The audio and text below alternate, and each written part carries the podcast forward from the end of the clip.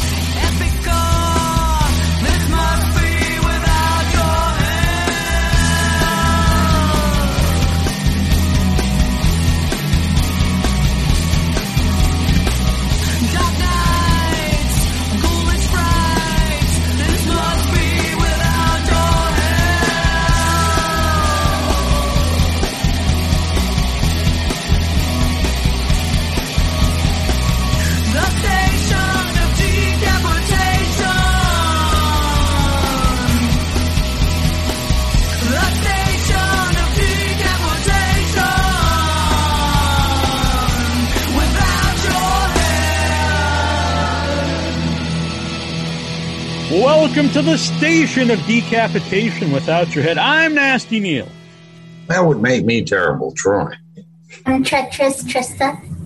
And we're joined by the gang here of Straight Edge Kegger. We have writer and director Jason Zink here. How goes it, everybody? Very good.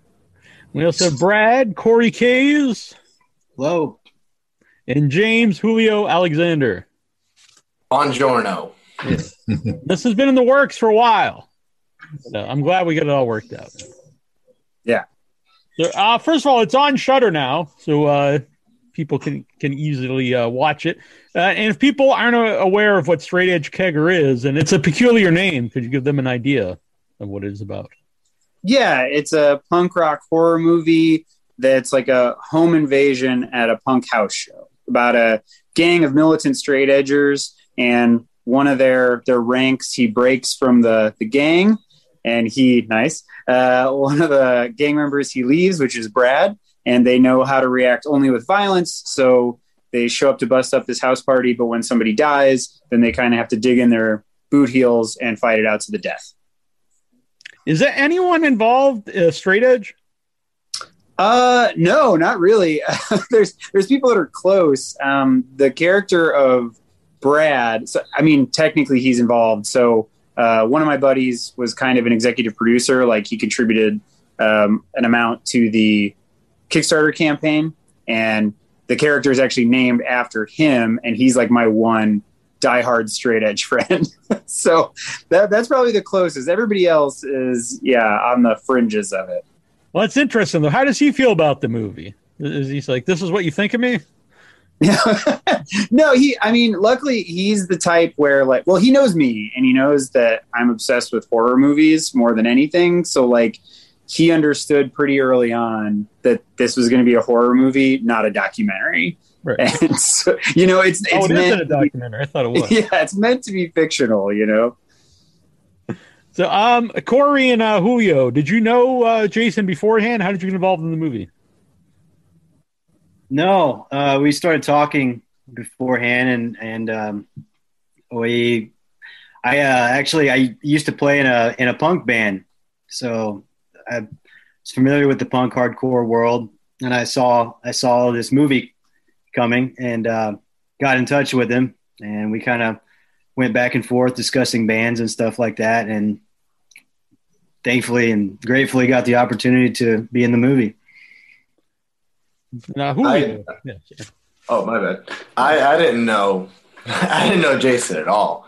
Um, I actually just like kind of like, like just decided to um, pursue acting at the time. It was like April time. I was like, yeah, I'm gonna go ahead and do this. I'm 22. You know, I've done a lot of stuff, and let's see what's next. And then uh, and then surely enough, uh, I see this listing, and I'm like. Oh, this is cool. And I remember seeing James. I remember like just writing down like I would- I would audition for Brad too, but this is the guy I actually really want to be, and this is who this reminds me of. And then, sure enough, I get the the little message that says, "Hey, we want you to audition," and uh, you know, here I am. We're here. So, and I got to meet you know Cory, and then now Jason and I just been basically been this like bed, uh, best buds ever since. Cory as well. So. What was it about the character, James? That that, that was the one you wanted to play? Mm, because like, well, first he in the description it said like think Russell Crowe and Romper Stomper, right? Just that's what I believe it. It, it said that. I had never seen Romper Stomper before. I'm like, I didn't even know that this thing even existed. So I YouTube it really quick and I look at it and I was like, oh, this reminds me of another character I completely love and I obsess about, and that's Negan from The Walking Dead.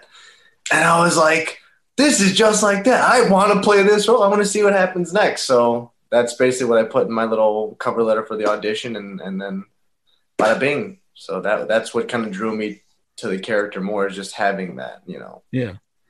No, uh, when he auditioned for the role, uh, uh, James, did you think he was right for it? Did it change? Does this, uh, how he, you know, he's saying like he saw Negan in it and some other characters. Does it? Did that change how you saw the character? It, it definitely did. Um, I've told him this before. Uh, I kind of feel guilty about it now, but originally I didn't want to audition Julio uh, because I wrongly at the time I pictured just like a beefcake, like just this brick shithouse kind of guy. And I can cuss, right? I'm sorry. Oh yeah, yeah.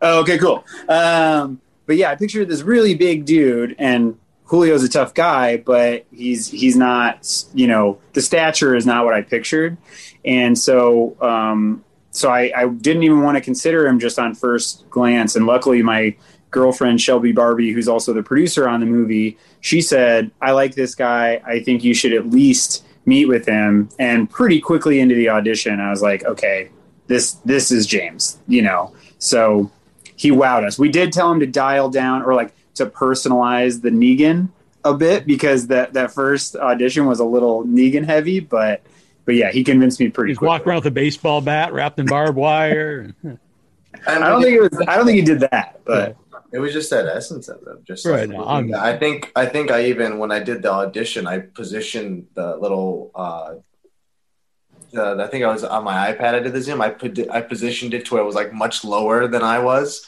so I was like leaning into the camera and stuff like that. And I was like, You "Oh." did. I mean, I didn't know what the hell I was doing. I'm not gonna lie, I didn't know at all. Like I, it was like maybe through two, three months when I had no training. I was like, I don't know what this is. So I'm just gonna know these lines and be like, what? okay. You did great. Cory mentioned uh, the punk music. Now, um, the the music in the movie are, are those bands you know?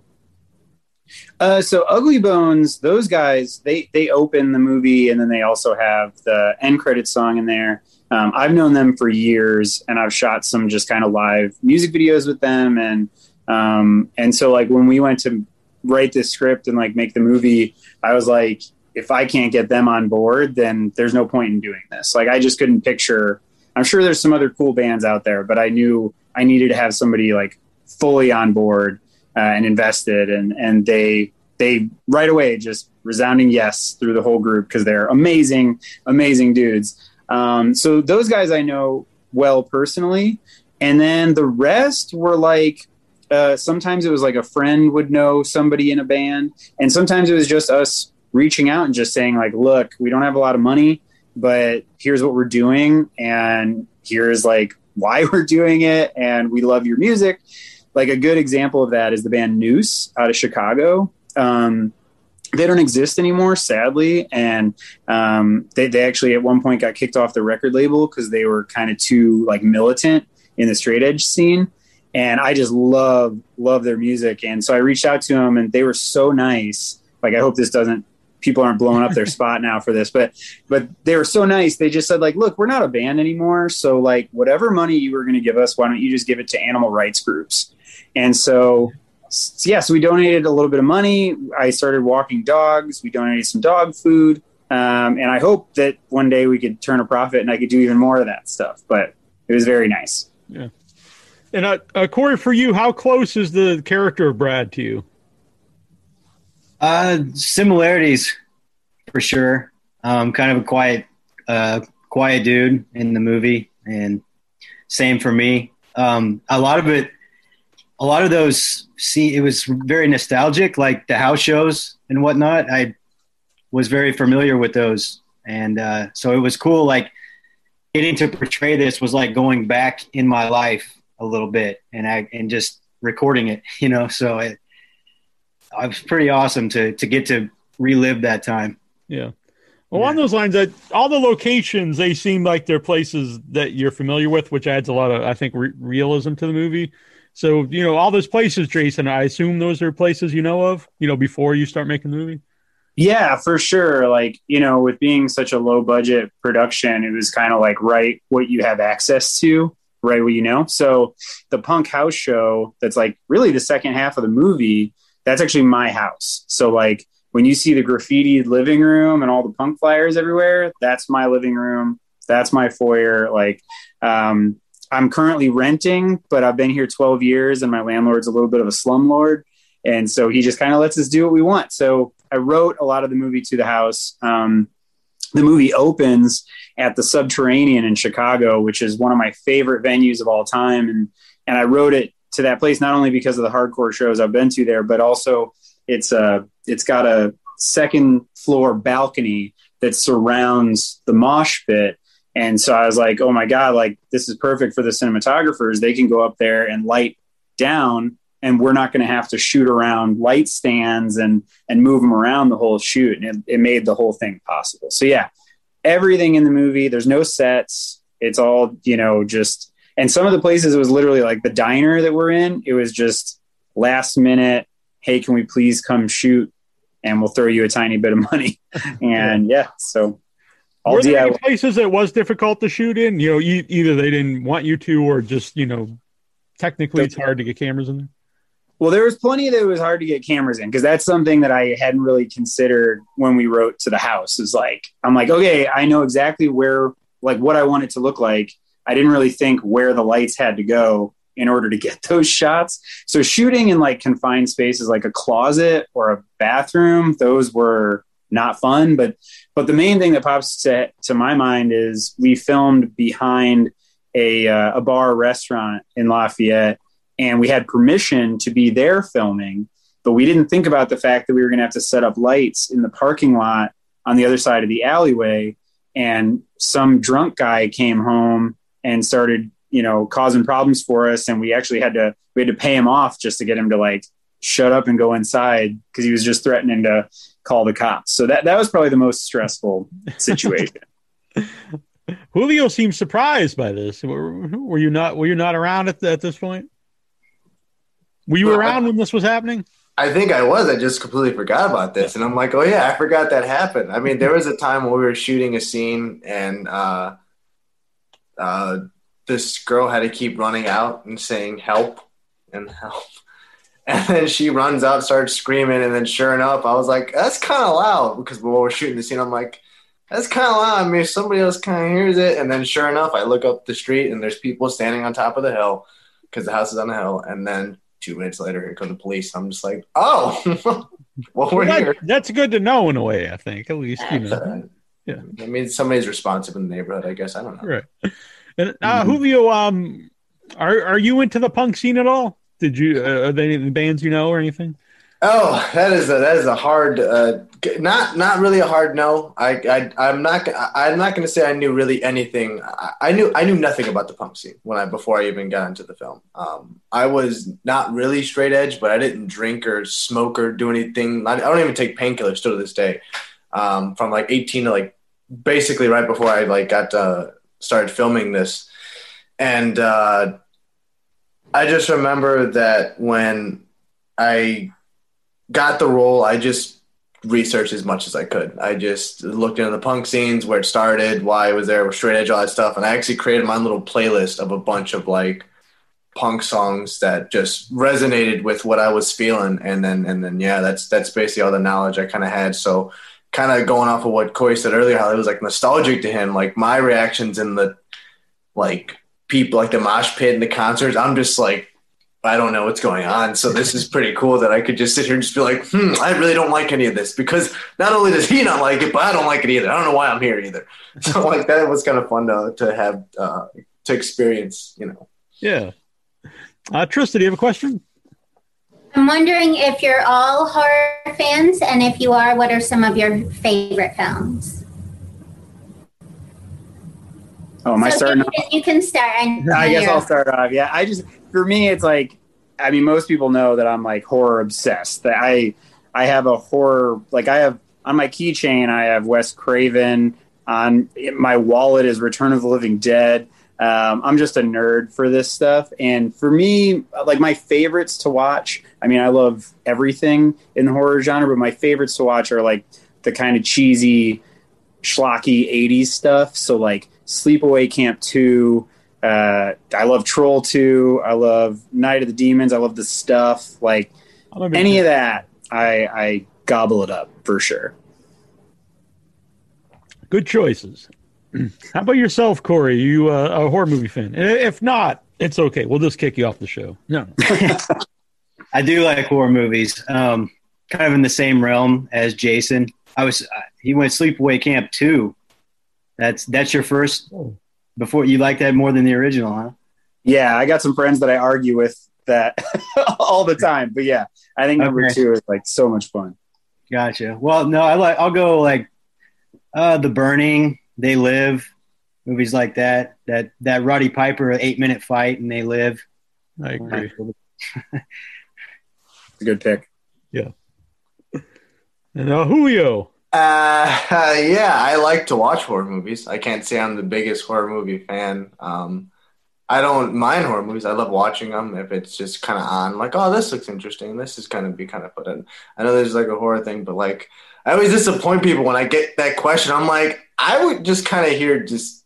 I took the job, and then like it kind of threw me into this kind of horror kind of world, and I didn't realize how number one how big it was and how like much people really loved that and and just a little nudges here and there of like hey i love the way you did james hey I and just the little compliments of like just the reviews that we've gotten from straight edge kegger has have been such a blessing because like again not was never a huge horror fan or yeah never really watched Did you look? Did you look at the script as a horror movie, or what kind of genre did you think? Because I mean, you uh, it could be argued that it's not necessarily a horror movie.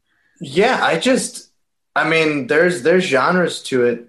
You know, there's there's the horror, there's like little bits of action. I mean, I I kind of saw it more of just like for the story. I didn't really kind of put it in any kind of like bracket of like one genre. Normally when I kind of approach things, if it has like oh this is a rom com, this is horror or whatever the genre may be, I just approach it just kind of as just like the story, and I let anyone kind of I let the viewers and everyone kind of like decide like what it is. If this is a horror, then it's a horror. Like I love Insidious, you know what I mean? And that and that thing wasn't even that movie wasn't even like super scary to me. It wasn't really horror. It was more suspense thriller to me. And then some people might look at it and be like, no, that's straight up horror. But I don't know. But um, yeah, I'm I'm a my guilty conscience is uh, or guilty pleasure is a rom com.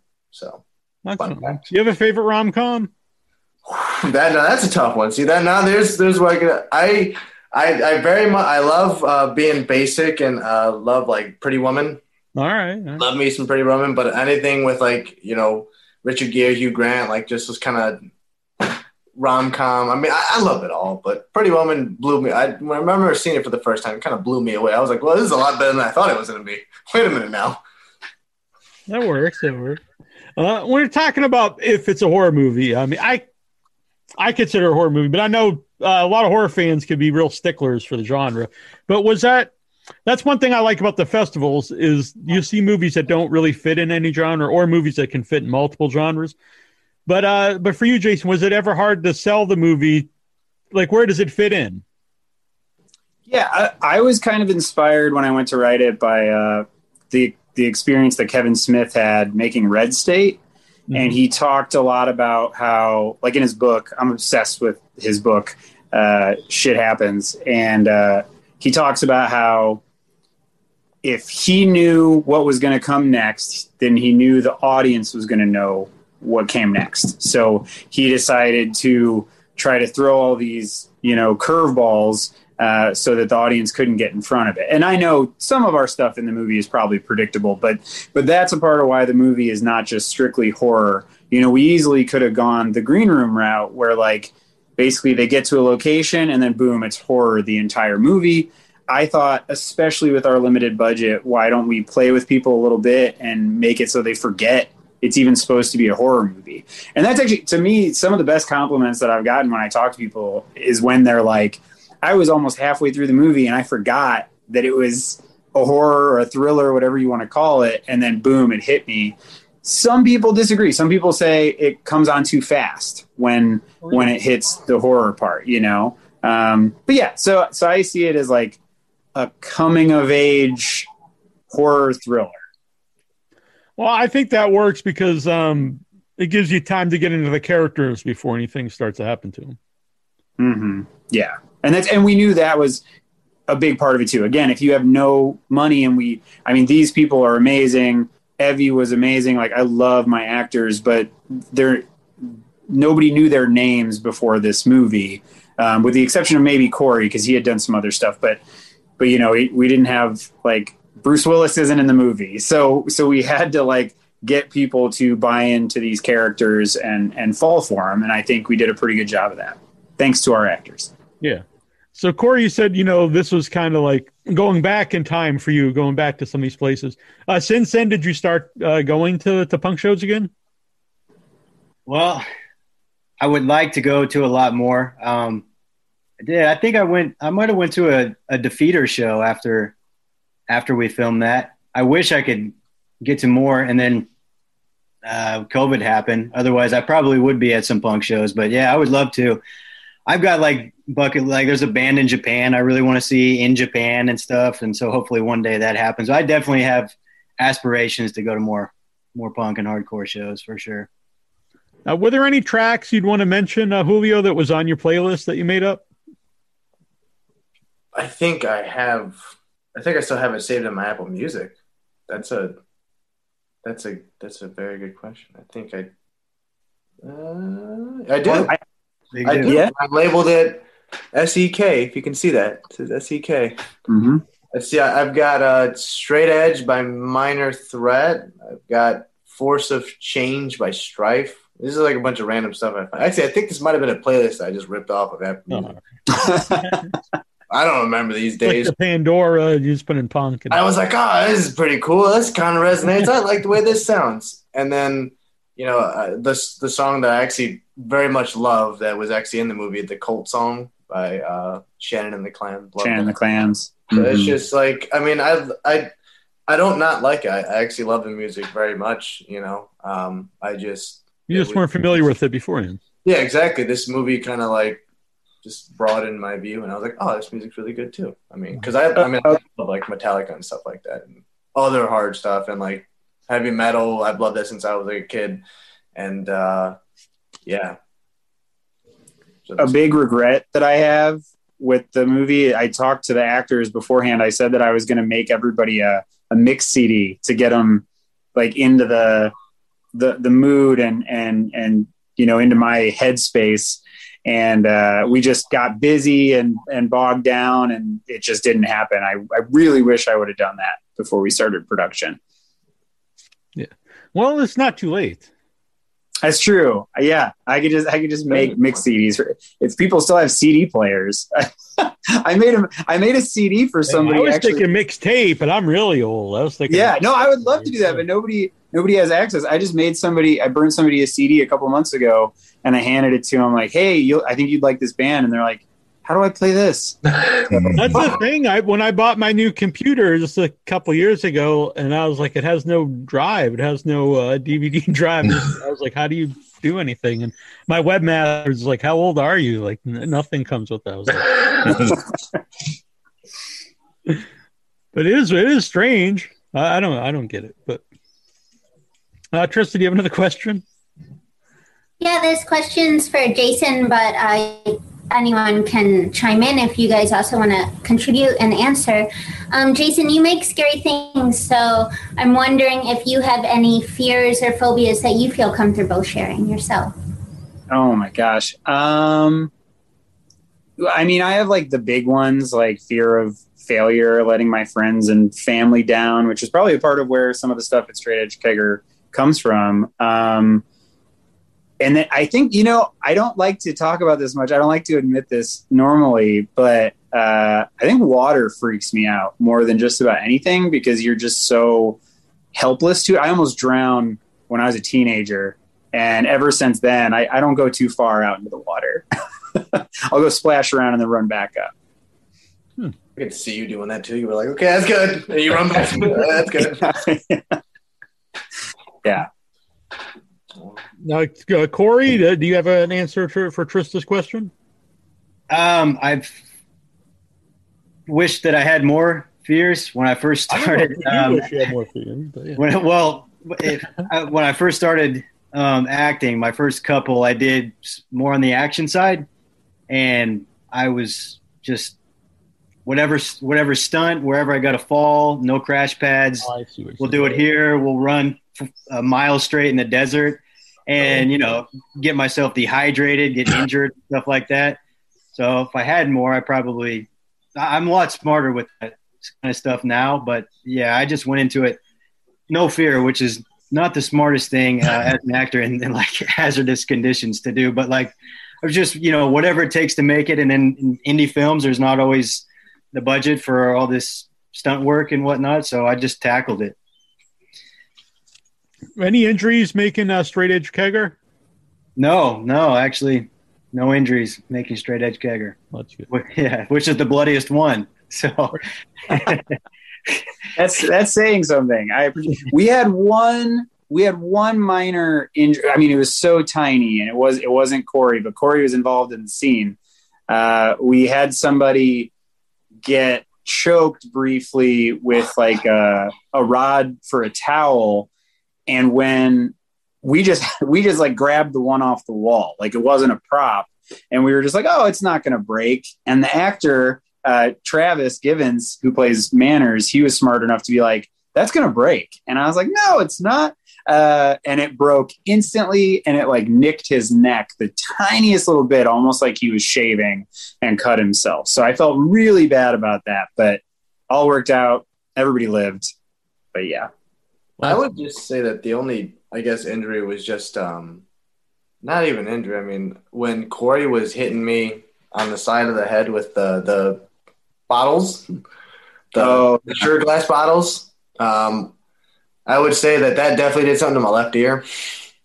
Because like it hit, I hit it so many times, and it it didn't hurt. It just with the the noise, and it's not your fault. I already have like sensitive ears, so it was like hitting me, and I remember like a little nick. Didn't really care about that, but what happened was like three months later, I had to film something to where it was like a short student thing. I was pretending to be a soldier, and I'm lying on the side of like a doghouse or something, pretending I'm in cover. And then the director decides to take a, a little thing of like dynamite, I guess he said, half a stick, put it in a can, light it, and he put it on the other side of the doghouse. He's like, oh, you should be fine. It'll be okay. And then he throws smoke down, you know, and the smoke's blowing this way. And then the wind changes direction. It blows the smoke right in my face. So it's like whatever mustard gas. I'm just like choking up. And then the dynamite goes off and then like just that completely destroyed my left ear so my left ear hasn't been the same between like those two super close like ear injuries and i was like oh okay well this is it so let's go Let's blame it on the other film. Let's yeah, blame it no, on no, no, it's definitely strange Kegger. we didn't we didn't have any issue with that but I do like though it's half a stick of dynamite. Oh, there shouldn't be any problem. Don't yeah worry. it's around the about it. corner Yeah. you know you hear it like bam and i was like oh. You got a whole doghouse in between you and it. Don't worry about it. i saw that concussion i was like "Ooh, this is no bueno but hey this is what we do. Yeah, the smoke will do. protect you. Yeah. Oh, I hope I hope that gets better. I don't know. I know. it's been like three years my ear's okay but it'll it'll deal with it And then did you have do you have any fears of maybe maybe dynamite now? I don't know. Oh no no no! I just I don't really have. Well, oh yeah, of course. I mean, I don't I don't mind spiders, but like don't crawl on me. You know what I mean? Like I, where I chill on like a Saturday night, like boys night will be at my buddy Brian's house, and every if there's like a spider on the wall because he lets them live. Uh, if it's like crawling down next to me and like what my spot is, I like go to the other side of the room. I'm like, no, no, no, no. I'm like, I'm not afraid of it. Just don't crawl on me. I'm good. and like, I don't like to get like bitten or stung by things. I'm kind of Yeah. I don't know if that's a, an unnatural fear. I don't think most people like to be stung or bitten. I'm like, I'm gonna pass. Yeah, that's just good common sense, I think. I don't think that's a fear. Oh, look at that! Oh, look, it made me feel better. Like, you don't stick your hand on a stove, you know. like, Yeah, we just- the Cory sense. might- Cory's Yeah, fear. He might. That's true. But at least he didn't come off. He didn't be like, I'm not scared of nothing. but I love fear. Good. Uh, so the, what was the festival run like? Did uh, did you get to make it to many of the uh, actual festivals that showed it? Yeah, um, we toured it pretty much all around the country. I mean, sadly, we didn't get to make it to all of them, um, but like we went to Portland, South Carolina, West Virginia, Arkansas. I went to LA. Like we were just all over the place, and I really wasn't. That in and of itself was a big learning experience. You know, some of the fests that we we weren't sure what they would be like. They were amazing. And then some of the other ones that like look really great on paper, you get there and you're like, oh man, why did I spend the money on the flight or driving out here, whatever it is. So it was a really interesting experience. I mean, the the main thing for me every time was like just getting to meet and greet with people and do the Q and A's. Like anytime we could do that to a decent crowd, like just people, you know, bodies in the seats. I mean, they were all decent, but um, anytime we could do that, I thought it was totally worth it. It was a lot of fun. And did you expect it to play well with other audiences who might, you know, not be in the like the punk scene? I had no idea. I mean, I hoped, I hoped so, but I really, um, when I think back on like how I started planning this film, it's it's really crazy that we finished, let alone made something that's worth watching for some people, um, because it really just the snowball just like it just started building.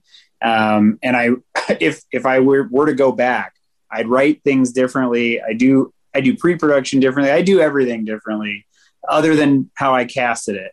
Um, you know, I do a lot of things differently to try to um, make sure that everybody was happy. But that's the thing; you'll never make everybody happy.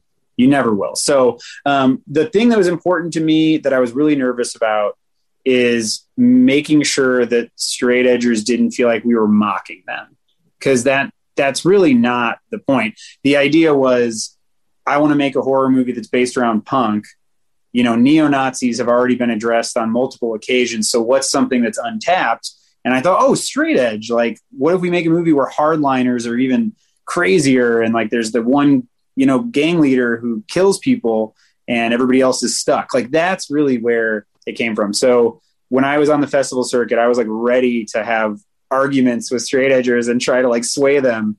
And instead, I really didn't have that. I had some really cool intellectual conversations with straight edgers about it because they were conflicted too. Like, I, I, met one straight edger at Genre Blast who um, he probably won't care I say his name. So Brandon Laskier, he's a producer, and he said, like, look, man, I wanted to hate your movie, and now I'm not sure what to think because I enjoyed it. I enjoyed it quite a bit, but I can't say that I agree with everything in the movie. And then we talked, and he said that like even my Q and A, he was like, "Oh, I realized just from that Q and A, you weren't trying to say all straight edgers are bad people or anything, you know." So I loved those conversations, and those are the people I was really worried about making sure they didn't hate it. Yeah. Um, you bring that up um, in my notes when I was watching the movie. It's not exactly the same idea, but I like the dialogue when they're on the couch and they're talking about this kind of the idea like, uh, can you still support a band or an artist if you don't agree with their politics or their, beliefs? And I think that's an interesting uh, uh, concept and an interesting debate. I, yes, I I hope that it gets people thinking and talking. If I could go back, I would probably write that scene a little differently. Um, we we got a really good review from somebody, but uh, when I reached out to thank him, he said, you know, I was really conflicted because of that scene and maybe another one. where he was saying he's like for a second I couldn't tell if you were saying like that you hated this PC culture and like you were kind of going to the right on on these subjects. And I was like man that's not what I was thinking at all. I, like that really wasn't it. I just wanted them to have a discussion about like ideology. I think that I think no matter what side you're on if you take a belief too far then it's damaging you know? So that was the idea. I'm glad I'm glad you didn't hate that scene. No, I actually like the scene. Uh, uh, Cory, did you have anything that stands out about uh, going to the festivals? Um, yeah, I was surprised. I I wasn't really expecting like um, to win awards, and that was one thing I was. I mean, very very cool to happen. Kind of gave me a nudge, like, hey, did well. You're doing well. But that was one thing I think filming that movie. If, if I were to like sit back and think, uh, which which type of movie, what kind of movie could be award worthy, something like that, it, I would not have thought Straight Edge Kegger would go there, but it it sure did. Like afterwards, and I was definitely stoked with how how Jason put everything together, and uh, you know made me made me and Julio and us all like look like we did awesome scenes.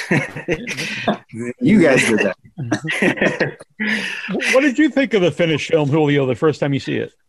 Finished like the finished one. Yeah. Oh man, like I Well, was. do well, first of all, before you answer that, do you, did you see like little steps of the movie? Do you see like you know parts of it before it's completely together as a finished film? Yes, uh, Jason showed us little clips of it here and there, and I think that he sh- you showed us. I think like the first twenty minutes or something like that. Didn't you show us that, Jason? That I refused to watch. that sounds about right I was yeah. like, I don't want to watch myself. No, I'm good. I don't want to see myself do these things. Da, da, da. But then after I watched it for the first time, um, which is crazy because like when I was young, when I first started, 22, I'm 26 now, I was like, this the mindset is like so funny and different. But anyways, when I watched the first time, I laughed more so at myself. I was like, this is the coolest fucking thing ever. And and I'm just like laughing at almost every scene that just I'm in. Any any kind of thing time that I say something, I'm just like laughing at myself. I'm like, this guy right here, he thinks he's something. And then just watching what everyone else did and like how cool it was to kind of see it from like the audience perspective, like the finished product. I thought it was the coolest thing ever. I loved Sean and uh well yeah, Sean and Cory's relationship and and well their characters, you know, relationship. Um and it was just kind of cool to see it. It was cool to see everyone because I didn't get to see every scene shot. So it was kind of cool, like, oh, this is how the couch scene went. This is how this scene went. This is how that scene went. When I was, I believe, in the scene where uh, Brad and and maybe are in like the room, and he's she's like, oh, I used to hang out with these people, and he's like, uh, they forgot what they said, and I'm yelling. I think Bradley, like super loud outside the door. I was actually outside the door when I'm selling, and I like got coffee in my hand. So it was kind of cool to be like to watch that scene and like little do they know I'm right outside the door like yelling it with coffee in my hand just to keep myself up, and it was just so cool to see that. Yeah. Yeah, I thought it was great though. Like back to the kind of genre thing. I think if anyone were to put this movie in like a box itself or really nitpick it, I think you're just kind of death gripping a genre or a certain type of um, opinion that you may have on a genre that you might love very much, and you might be death gripping, it too much. So again, that kind of also defeats the purpose of what the kind of film, the little message that we have, to where it's like just be open and and just listen and see what they have to say, and if they if you don't like it, well, you don't have to be you know beat your chest and stomp your feet and tell you that you disagree. You can just say oh well that's just the way that they did it and this is their interpretation and i can just maybe walk away from this and just say yeah i didn't like it i mean I, watched movies that i didn't care for after it was done. But i'm like but the actors i mean the, they did it and it's going to be in somebody else's eyes good so you know yeah It's unfortunately not how the internet works. uh, the internet can uh, you know take a long walk off a short pier but So uh, obviously, Jason, you're you're a man who likes masks, as we can see behind you. So uh, who did the masks for uh, Straight Edge Kegger, and uh, what are some of the ideas behind how they would look? Uh, so the idea. So I bought um, a series of masks off Etsy years ago for a different proof of concept trailer that I wanted to make, and that was the the pig mask and the dog mask that are paper mache. Um, so I bought those, and I can't even remember what foreign country this woman was from who made them, but I just thought they all looked super creepy, and I I bought like six of them, different animals. Um, and so I, when we had to scrap that project for one reason or another, and we were looking for masks for this one, I was like, okay, we can recycle a couple of those that I think are cool. But then the other thought was, well, we don't want everybody to just look like they've really like planned out their outfits, you know? Like we want it to just be that these guys go to bust up a party so they kind of grab what's available to them. So that's why one guy's just in a bandana and another guy is in uh, I think it's my yeah, it's my character who just has like the plain white mask. It's actually spray painted like tan.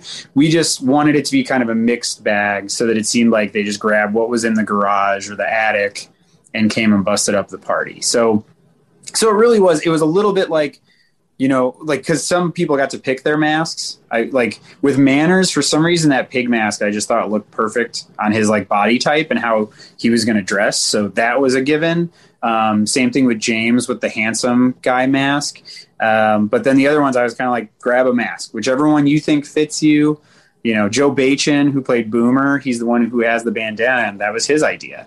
And i said like okay if that's what you want to bring that's your mask then. You're sticking with it though got to stick with it. Cool. Uh, how about the short uh, straight edge kegger? Um, wh- when you made that, was the idea like you eventually wanted to do the feature?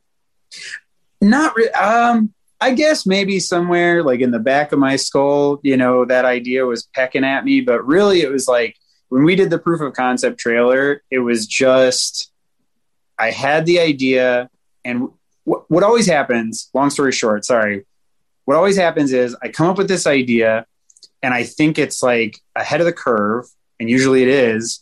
But by the time we get there, because we have no money, it takes us longer. By the time we get there, someone else has made it. So, or something similar. So, like when we did our last movie, uh, Night Terrors, it's an old school horror anthology.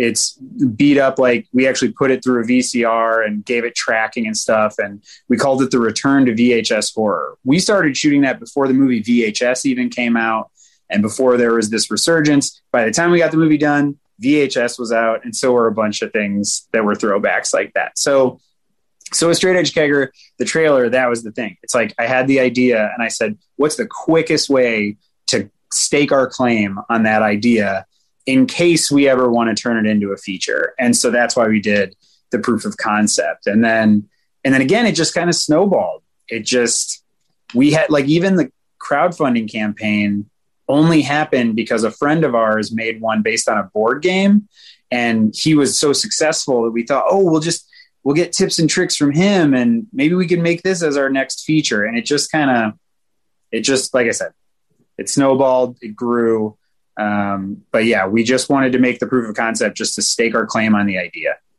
that was it Uh, Trista, do you have another question? Do you guys have any other upcoming projects you want to talk about?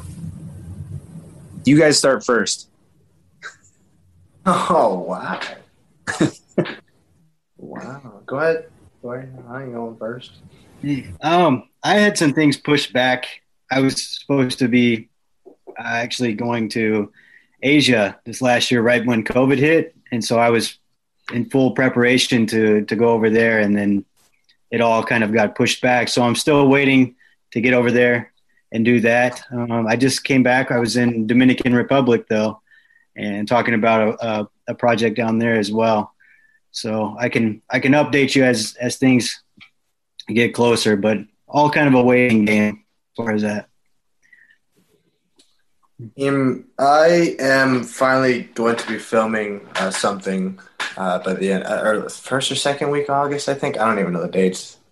Wow, it's called uh, Window with a View. It's another horror film. Um, I'll be filming that.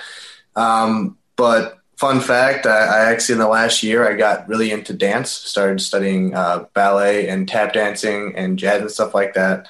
And I have a solo to do get to do it for a third time next next Thursday uh, in this show that my dance instructor has. So like that's something I do as well. So it's like when COVID hit, I was able to kind of enter this world completely because nothing was filming. So it was great to kind of be like, well, I'm going to go really do ballet because now I have the time. just focus on that, right? Yeah, I'm like, I can just do this now, and this is amazing. I realized how much I loved it. Yeah. Very cool.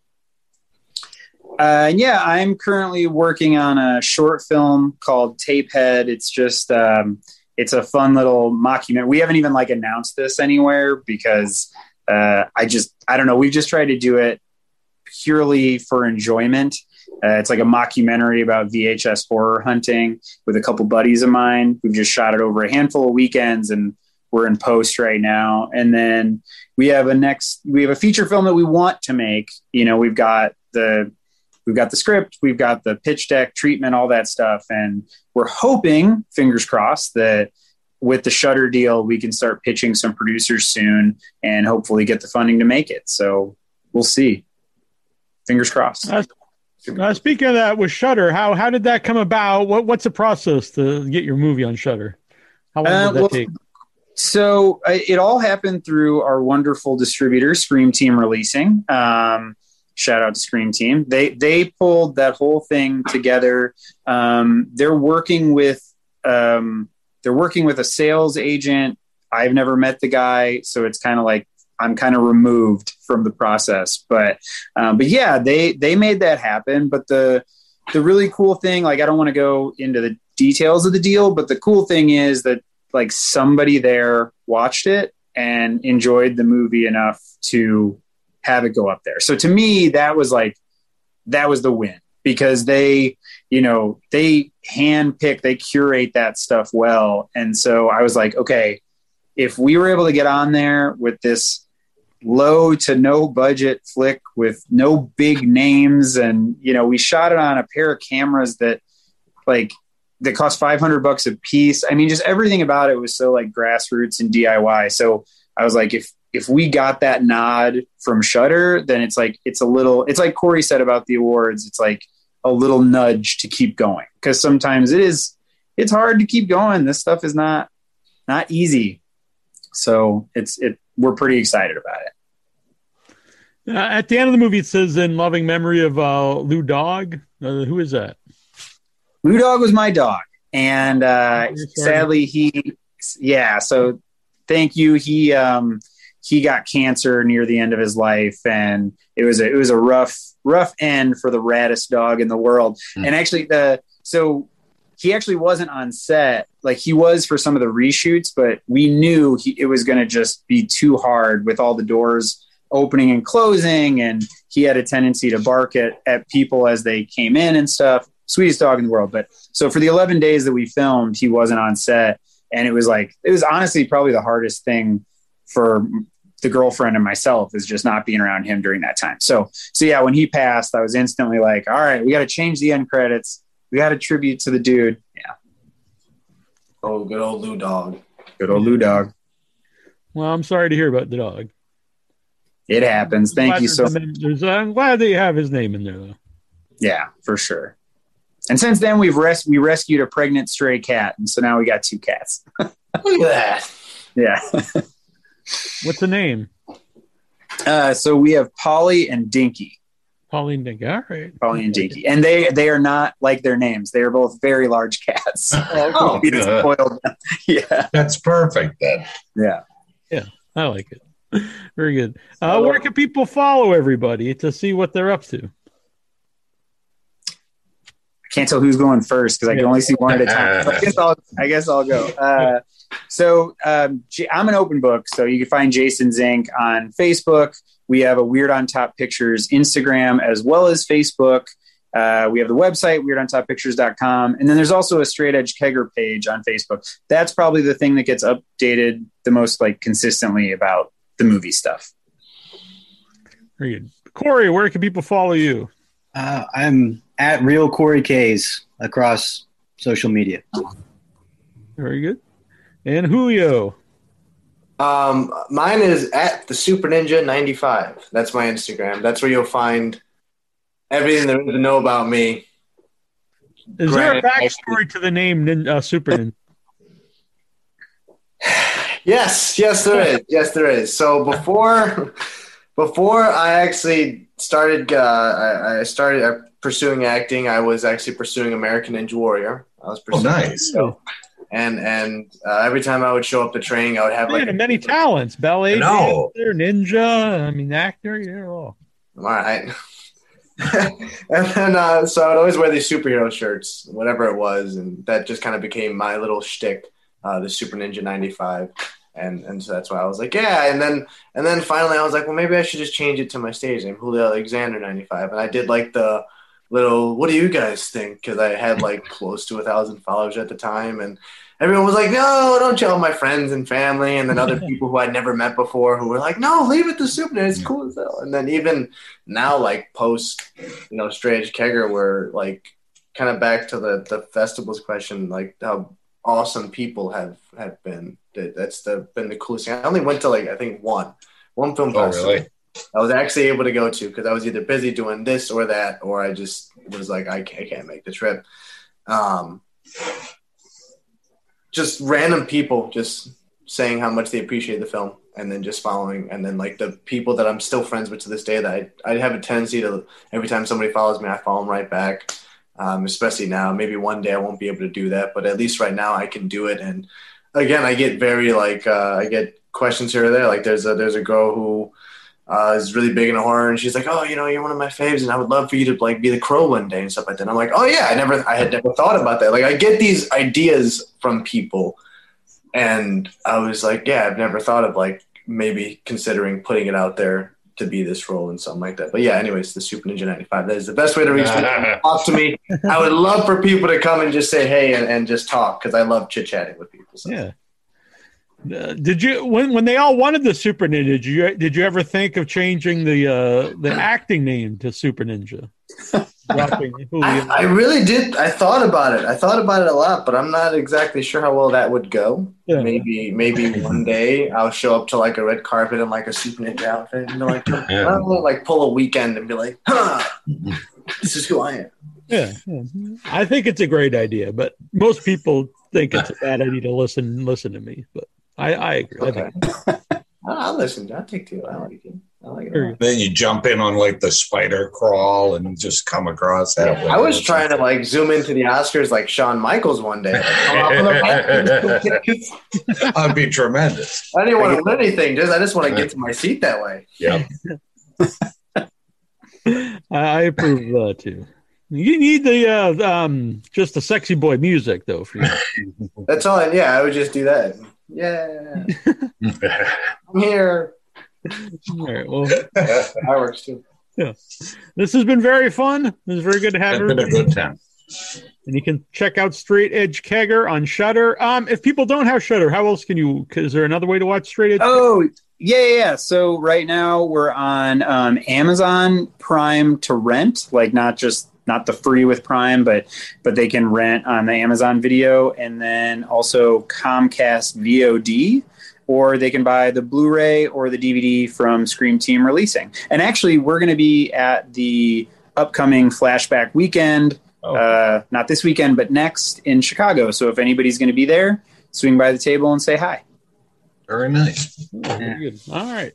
I, I didn't a know you guys were in from Chicago. This I just had this on because it was Straight Edge, but it's also has the. Uh, the Oh, yeah, yeah, yeah. Dig that. Looks like a CM Punk shirt. All right. Well, we'll talk to everyone soon. This has been very fun. Yeah, I got a question for each each of you before we take off. We were talking genres earlier, if that's okay. I was wondering, with your expertise, all of your expertise, is the first Terminator a horror film? Hmm. Interesting. Guy. Hmm. Uh first Terminator. I, I, yeah. It's. I, I'm someone who, who, uh, I think, kind of like uh, who was saying. I think it's kind of silly sometimes when people really argue about what genre something is. But I, I think uh, Terminator could. Uh, it's definitely both science fiction and I think also horror Okay. because it's basically a monster going around killing people. I Yeah. it intended to be was that like that one and Predator were both intended to be horror films, but Yeah. I think Predator. And alien too, you could Yeah. say. I would Yeah, say Predator and. Alien even more so because they really are. You know, Oh. Predator itself, it's kind of the it's a group of people. and uh, as they they get alone, they they get killed by the giant monster. It's really set up as a as a horror movie. Sci-fi was like, hold my beer. Alien Yeah. is really just a horror movie. It just happens to be set in space. Yeah. Oh, yeah. I think It's- that uh, the horror purists don't like to agree to this, but Kevin Smith said about Red State, he said it's not a traditional horror movie, but the images are horrifying. So that's why he calls it a horror movie. And I kind of feel like the same way with Straight Edge Kegger, same way with Terminator, Alien, all that stuff. I feel like I'd call it horror. I Yeah. would. Yeah. I, I think even um, Harlan Ellison, who, who wrote uh, Soldier, which then they based the whole Terminator off of, I think he considered that story a horror story. So, so I'm going to go with Harlan and say yes. Yeah, I was going to say, yeah. who How can you better? argue with the writer? There you go. Trista, do you have a do you have a point of view on Terminator horror or not? I mean, I, I agree. I'm very loose on genre. There are a lot of things that I consider horror that um, aren't generally classified as horror. So, um, yeah, anything that scares you, I think. Um, I would I would consider. I, I have never thought of it before, but I, I would agree. Why, uh, Cory? How do you feel about this? I was just ask, I was just asking you all to Okay, find out. you didn't have a. That you have ask this. there. Like, you, you know something I don't know today. Read something and they say something and they're like a documentary. That's so funny. And then I, cons- I consider Dumbo a horror movie. Dumbo. Yeah, I was like, oh man, this is not good. That's the case. I consider Grease a horror movie. Yes, yes, uh, agreed. And Grease too, especially. Grease is the word. Is the word that you heard. The groove. It's got meaning. All right. I love it. I love it. Yeah. Yeah, I've mentioned this before. I, I I also like a lot, uh, not a lot of rom coms, but I like some rom coms. But I am, uh, I do like a lot of musicals. No, I might lose my horror card, but I, Oh, I, that's okay. I love musicals too. Yeah, so do I. I, don't love, I wouldn't say I legitimately love musicals, but I do like An American in Paris and Top Hat and all you know, Singing in the Rain. I love all the classic stuff. I love Nicholas Brothers numbers. I love Robin and the Seven Hoods. I like good. I like more numbers than I like to actually sitting there watching everyone. Okay. I like the numbers. Those are pretty cool. all right. very good. We'll allow it. we won't disqualify anyone tonight. This someone out there needs to make Terminator the musical, Yes. Oh, dude, that'd be hilarious. and then we'll we'll all come back and, and we'll debate if it's a horror. uh, Could you yeah. imagine if, like somebody actually had to do like the Schwarzenegger like Austrian accent? while he's- Oh, that would rock. That would be the best. I think that would be great. Yeah. Would it be hilarious or scary? I mean, Yeah. The end credit scene would just be him as the governor talking about how he. I am so happy to make this a musical. Blah, blah, blah, blah, blah. See, that's Wow. one of my guilty pleasures is like listening to Schwarzenegger in any, uh, Anything? you know, yeah, well, just like talk about a movie. Just, I'll, I'll watch like Oh, like Conan the Barbarian and, and listen to his commentary because it's so bad. Yeah. He's like, "This is Will Smith, not the rapper, but the actor who's playing my father in this one." it's just horrible. It's great.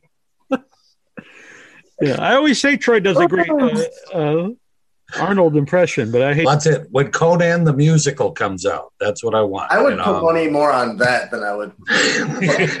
just because you, I mean, see, I mean, a dude that's just jacked with long hair and swinging a sword, like that's that just says musical right there. I mean, oh look at- yeah, you're right. You're right. Oh, King of Lights. That's got an audience all all its own. I think. My name Of all the things I expected to get out of this podcast today, this was not on the list. The, the singing Schwarzenegger wasn't on there. That's why we No. hang up early. We have the Thinking Man's Horror podcast. That's why. yeah.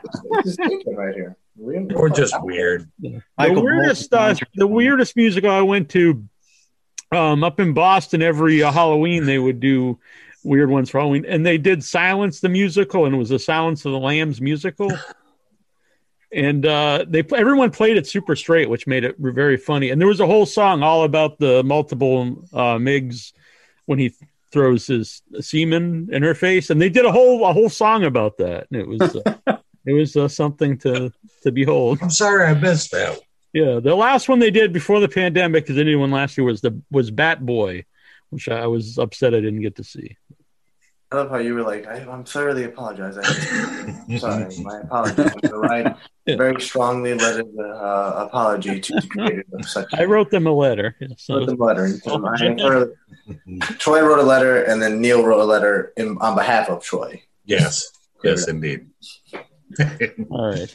I'm sure no one wants to watch any more of this, so we're gonna. it was very fun. I, I had a good time. yeah, thank you guys so much. Congratulations. Bye, everybody.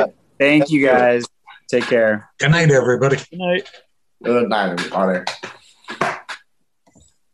All right, Neal, I will see you at some point. All right. Are we le- are we leaving? Leaving? Okay. yeah. No, I'm just leaving you two. You guys can talk. Okay. I'm, I'm sorry. I'm so dark. I hope it didn't look that bad. Well, so From ancient terrors to the search for modern day conspiracies, The Tomb of Nick Cage is the new sound in horror rock. Uncover the mystery of old world horror for the new world order on iTunes, Amazon, and more. Ripley, we should have listened.